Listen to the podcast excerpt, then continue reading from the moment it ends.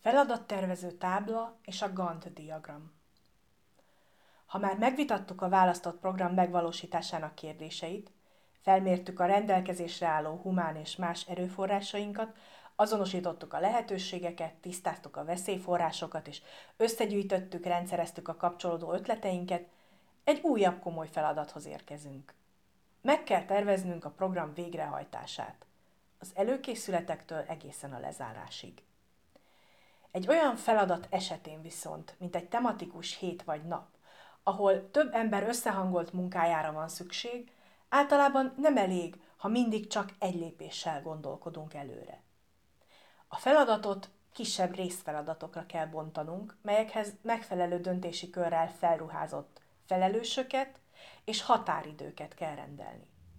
Illetve érdemes rögzíteni azt is, hogy milyen és mekkora erőforrást biztosítunk annak végrehajtásához. Enélkül ugyanis kimaradhatnak fontos előkészítő lépések, és rossz megoldások születhetnek a rendelkezésre álló eszközök és munkaerő felhasználásával kapcsolatban. A feladattervező tábla. A jelzett hibák kivédéséhez azonban nincs feltétlenül szükség bonyolult eszközökre vagy alkalmazásokra. A célnak teljesen megfelel egy táblázat, melyben rögzíteni tudjuk a legfontosabb teendőket és azok részleteit. Bontsuk lépésekre a feladatot. Először rögzítjük a megvalósítás legfontosabb lépéseit, és a szükséges további részfeladatokat határozunk meg. Ez lesz a táblázat első oszlopa. A feladatokhoz egy következő oszlopban határidőket rendelünk.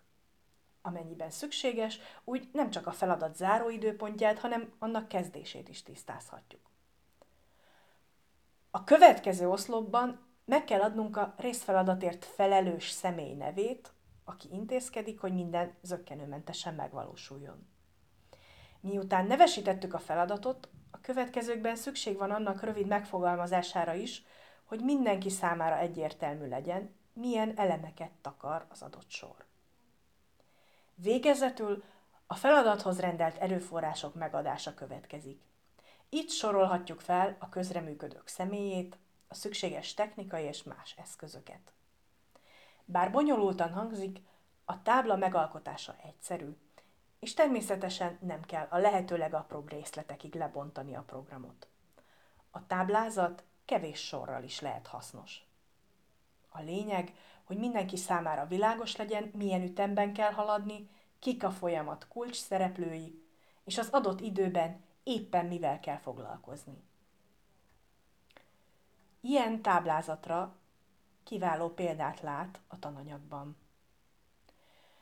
Az egyes sorok természetesen mindig további részfeladatokra bonthatóak, ha az szükséges. A Gantt-diagram. A Gantt-diagram egy klasszikus, a komplex projektek időbeli előrehaladását, ütemtervét szemléltető eszköz. Lényege, hogy egy idővonalon egymás alatt rögzíti az összes részfeladat tervezett időbeli megvalósulását, megadva a kezdő és záró időpontot, és ábrázolva az ezek közötti időszakaszt. Ezzel pedig lehetővé teszi azt is, hogy a feladatok közötti kapcsolatokat és függőségi viszonyokat is vizualizáljuk. Bár az eszközt nagy, összetett projektek tervezésénél és megvalósulás nyomon követésnél használják, bizonyos elemeit mi is hasznosítani tudjuk. A tananyagban bemutatott táblázat meghosszabbításaként, illetve annak első oszlopához kapcsolódóan egy időszalagon jelölhetjük az egyes feladatokra szánt időt.